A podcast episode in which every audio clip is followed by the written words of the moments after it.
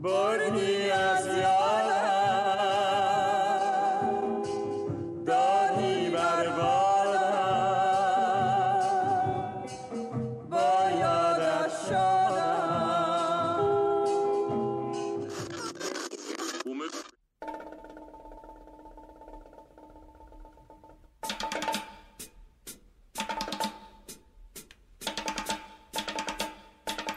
با درود من نیلوفرم و با مجموعه پادکست ترانه ای که نو شد نوشته پویان مقدسی با شما همراه هستم.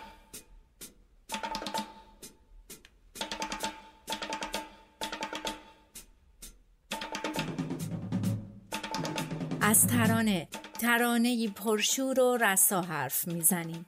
از آمیزش شعرها، نقمه ها، صداها و فکرهایی که نو بودند و ترانه نوین را ساختند.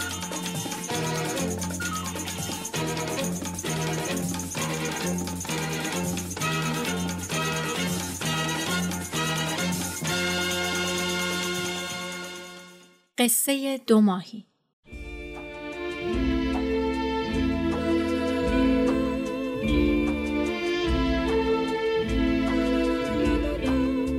توی این قسمت از پادکست ترانه ای که نو شد سراغ ترانه پیشروی دو ماهی میریم. ترانه عاشقانه ای که جزو اولین و در عین حال پخته ترین آثاریه که با ویژگی های خاص در اوایل سال پنجاه منتشر شد. این ترانه محصول همکاری شهیار قمری به عنوان شاعر، بابک افشار به عنوان ملودی ساز، واروژان به عنوان تنظیم کننده و گوگوش به عنوان خواننده است. ترانه متلوار که داستان جدایی، حسرت و تنهایی رو روایت می‌کنه و شاعر در تجربه تازه در ترانه ما قهرمانان داستانش رو به جای انسان دوتا ماهی انتخاب می‌کنه و با انتخاب راوی اول شخص روایت قصه پر احساسش رو به یکی از این ماهی ها میسپره. لازمه اشاره بکنم که شهیار غنبری توی تمام این سالها با قاطعیت این ترانه رو به عنوان نقطه آغازین ترانه نوین ایران معرفی کرده. هرچند که در این زمینه اختلاف نظرهای جدی بین کارورزان و منتقدان ترانه وجود داره.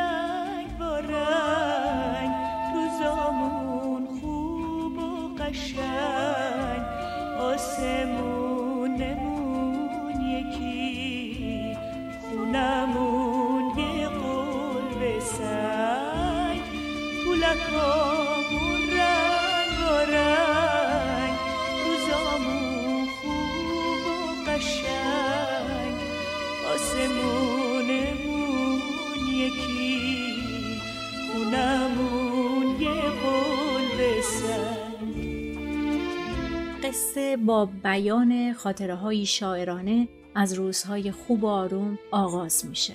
از روزهای بیغم و درد، روزهای همزیستی شوقالود یه جفت ماهی عاشق در دریا.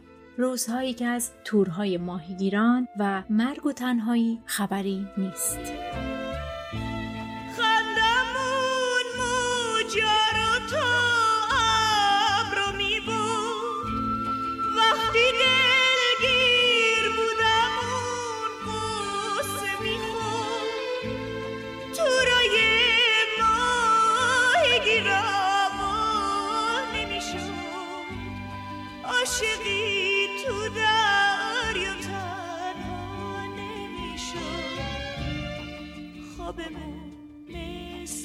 صدف پر مروارید نور پر شد این قصه ما.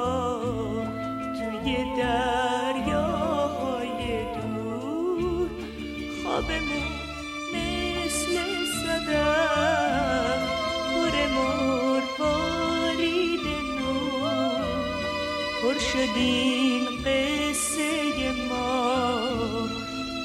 دریاهای دور روایت اما در ادامه و با حضور یه مرغ ماهیخوار و شکار شدن جفت ماهی نقطه عطفی اندوهبار و تلخ می‌سازه و دوگانه ای از ظالم و مظلوم در قصه شکل می‌گیره.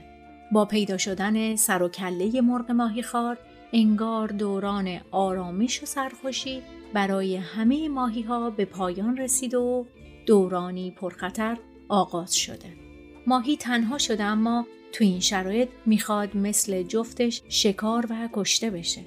برای اینکه تحمل تنهایی رو نداره و قصد داره با مرگش به یک قصه بدل بشه. همیشه توک می‌زدی به حبابای درشت تا که مرغ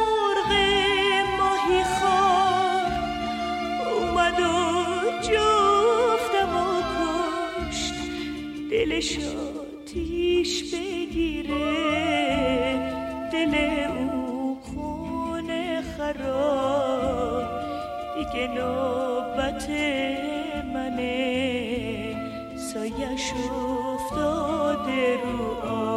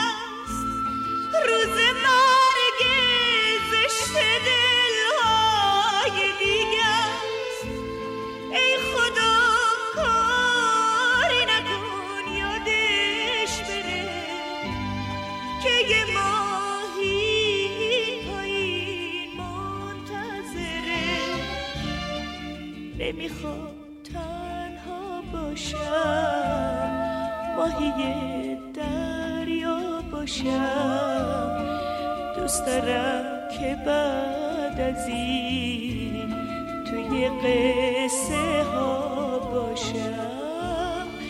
نمی‌خوام تنها باشم. ماهی دریا باشم. دوست دارم که بعد از این توی قصه ها باشم.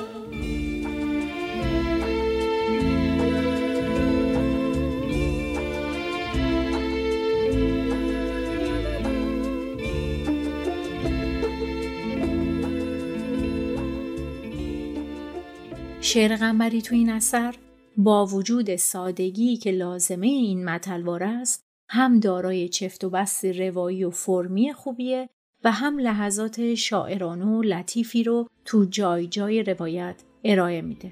تصاویر و تعابیری قابل لمس که همگی در خدمت این قصه تراژیک هستن و از اون بیرون نمی‌زنن و حامل غم و حسرتی هستن که بر تمامی اثر سایه انداخته.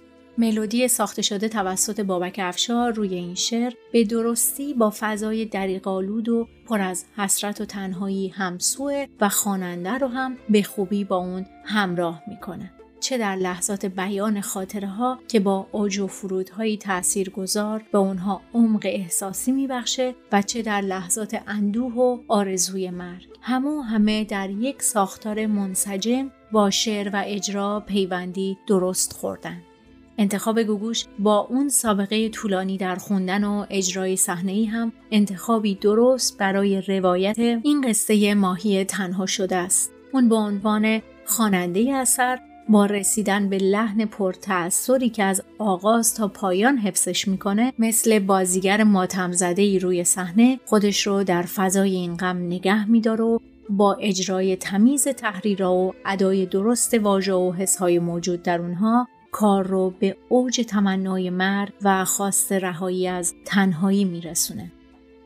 سازارایی و تنظیم اثر هم چهارمین رکنیه که به تمامی در خدمت روایت این حسرت و تنهاییه. با شروع اثر واروژان با انتخاب یه ملودی غمگین و مؤثر که توسط سازهای ذهی و با همراهی آوای محزونی که خود خواننده زمزمش می‌کنه نوید یک قصه تلخ رو میده و قدم به قدم با اضافه کردن تکنوازی فلوت و چند لایه کردن ملودی هایی که در پس یکدیگر نواخته میشه همگام با شعر و اجرای خواننده پیش میاد و جهان و قصه قصه دو ماهی رو عمیقتر ترسیم می‌کنه و بستری مناسب رو برای اجرای خواننده می‌سازه.